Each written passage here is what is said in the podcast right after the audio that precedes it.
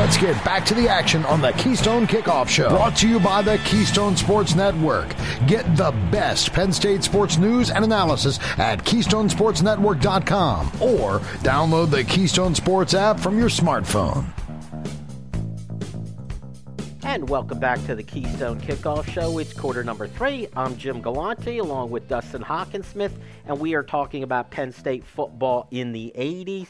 Just a quick reminder Blue White game is in a few weeks, and our buddies at GoPSURV.com, they are open for the game. This is where you get to drive your car to Happy Valley, have an RV waiting for you for the whole weekend, free transport to and from the game. It's a great time. For more info, give Mark a call at 800 519 8467. Dusty, when we left off, we were just headed to the national championship game at the end of the 82 season against Georgia. And guess what? Another star running back, Herschel Walker, is there waiting for Penn State. Man, two two years in a row to to play that caliber uh, of player. Uh, what did Herschel Walker do in that in that Sugar Bowl? That that is a monumental challenge. I mean, you talk about um, one of the most physically gifted running backs in the history of college football. That's a huge challenge for, for that team. It it really was, and this is where uh, Penn State, Joe Paterno, and if I'm allowed to say his name, Jerry Sandusky, had to get this defense ready. And when they had those five or six weeks between the regular season and a bowl game, it seemed like they were always prepared and ready, and they kept going into these games against some superstar and are able to shut them down. The magic moment, though, in this game, Penn State took an early lead, Georgia came back, and folks, if you get a chance, go get the highlight. Greg Garrity makes this great catch um, going into the end zone. It was kind of the the touchdown that put things away for Penn State. That was the, their last touchdown. And as a Penn State fan, it was such a moment of exultation that finally, after knocking on the door for so long, here it was finally a national championship, Dusty. Yeah, exultation is a really good word for that. Um, to to have that have that guy um, you know, Greg Garrity, who most recently his son uh, was at Penn State, also by, went by the name of, of Greg Garrity. So that family connection was strong whenever he arrived here for and for good reason. I mean, uh, been knocking on the door for a long time.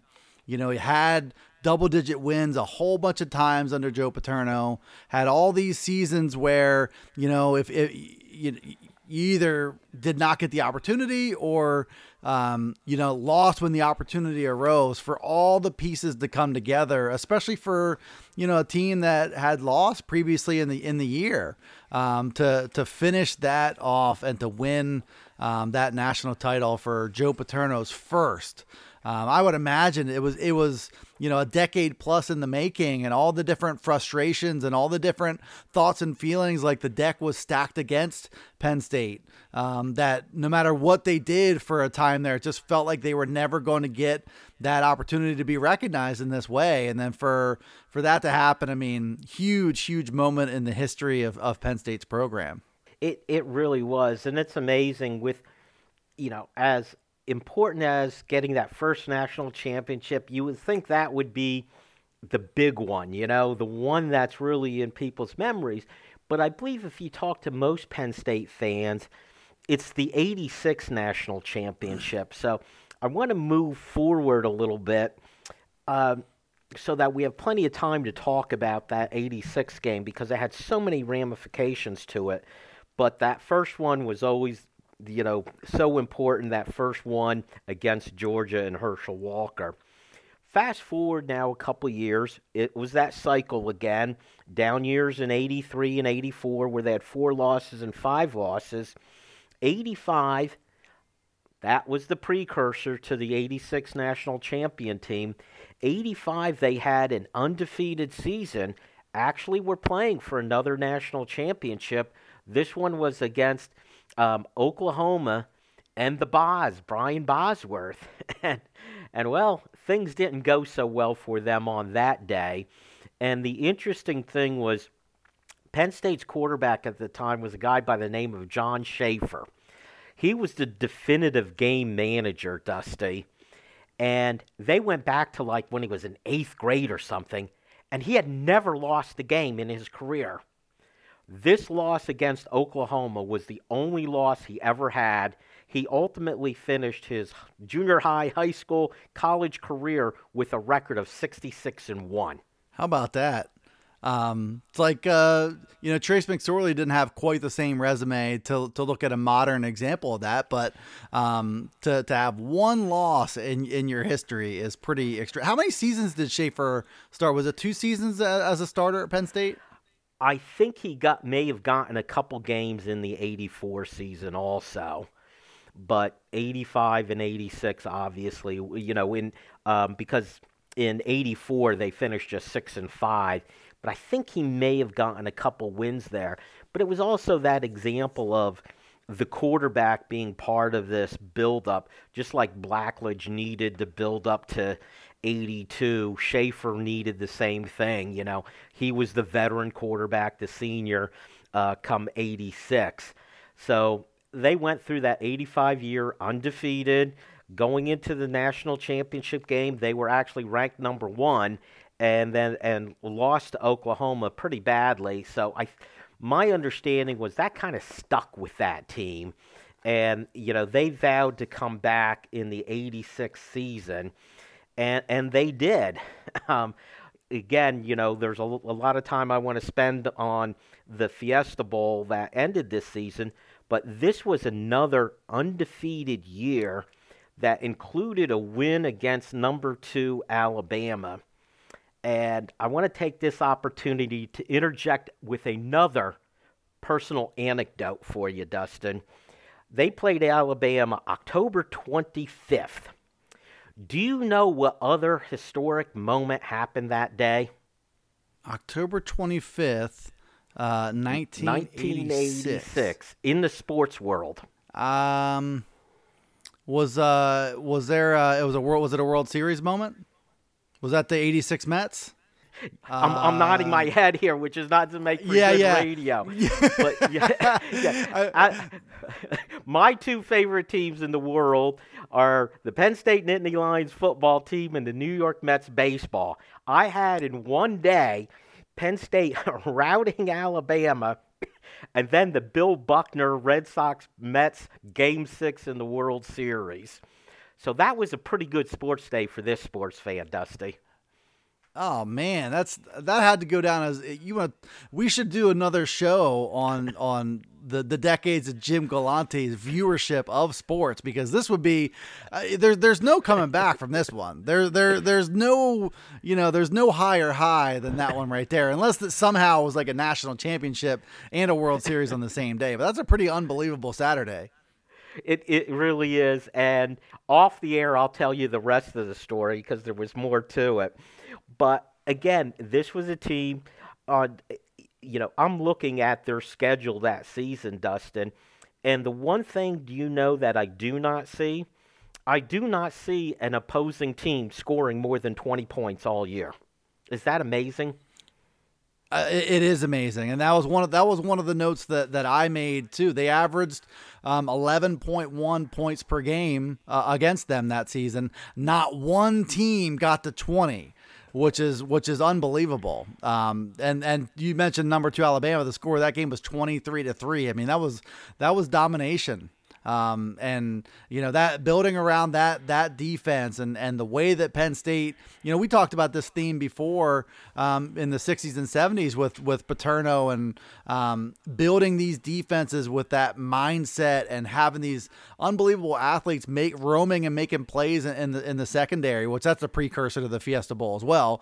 Um, but yeah, that that that defense was legit. And uh, to not give up 20 points in a year is, is a pretty phenomenal statistic. It, it really is. And it tells you this was a team that was built around the defense. You weren't going to see John Shaffer, you know, playing in the NFL.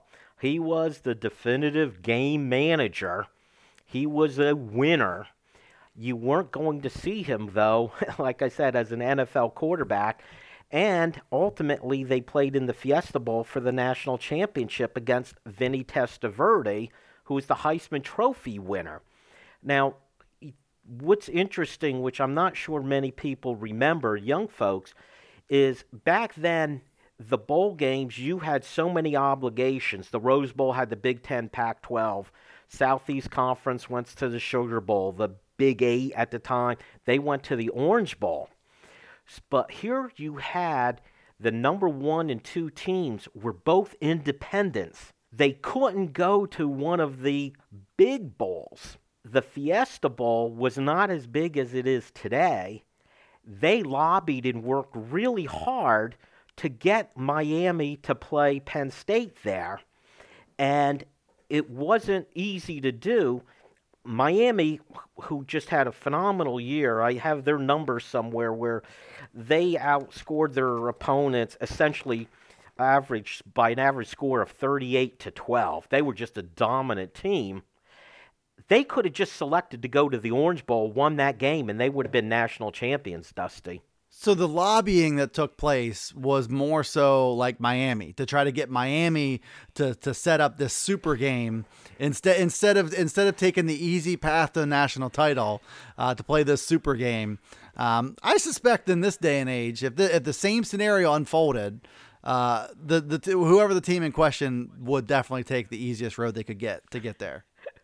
Well, there, I read a story that at one point the the head executive director or whatever of the Fiesta Bowl, he actually started feeding rumors out to the media that Jimmy Johnson was afraid to play Penn State.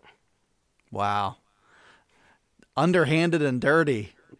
Don't you love it? But you know, you know what? I mean, that the the Jimmy that coach and that team and that program uh, I think I think the tactics were were were right on where you got to you got to attack their pride a little bit because that was a very prideful and attitude heavy um, team. So you you had to attack that in, in a public way and, and try to leverage that and have people thinking about that. So Jimmy Johnson knew you know what people would think of him if if they decided not to play this game.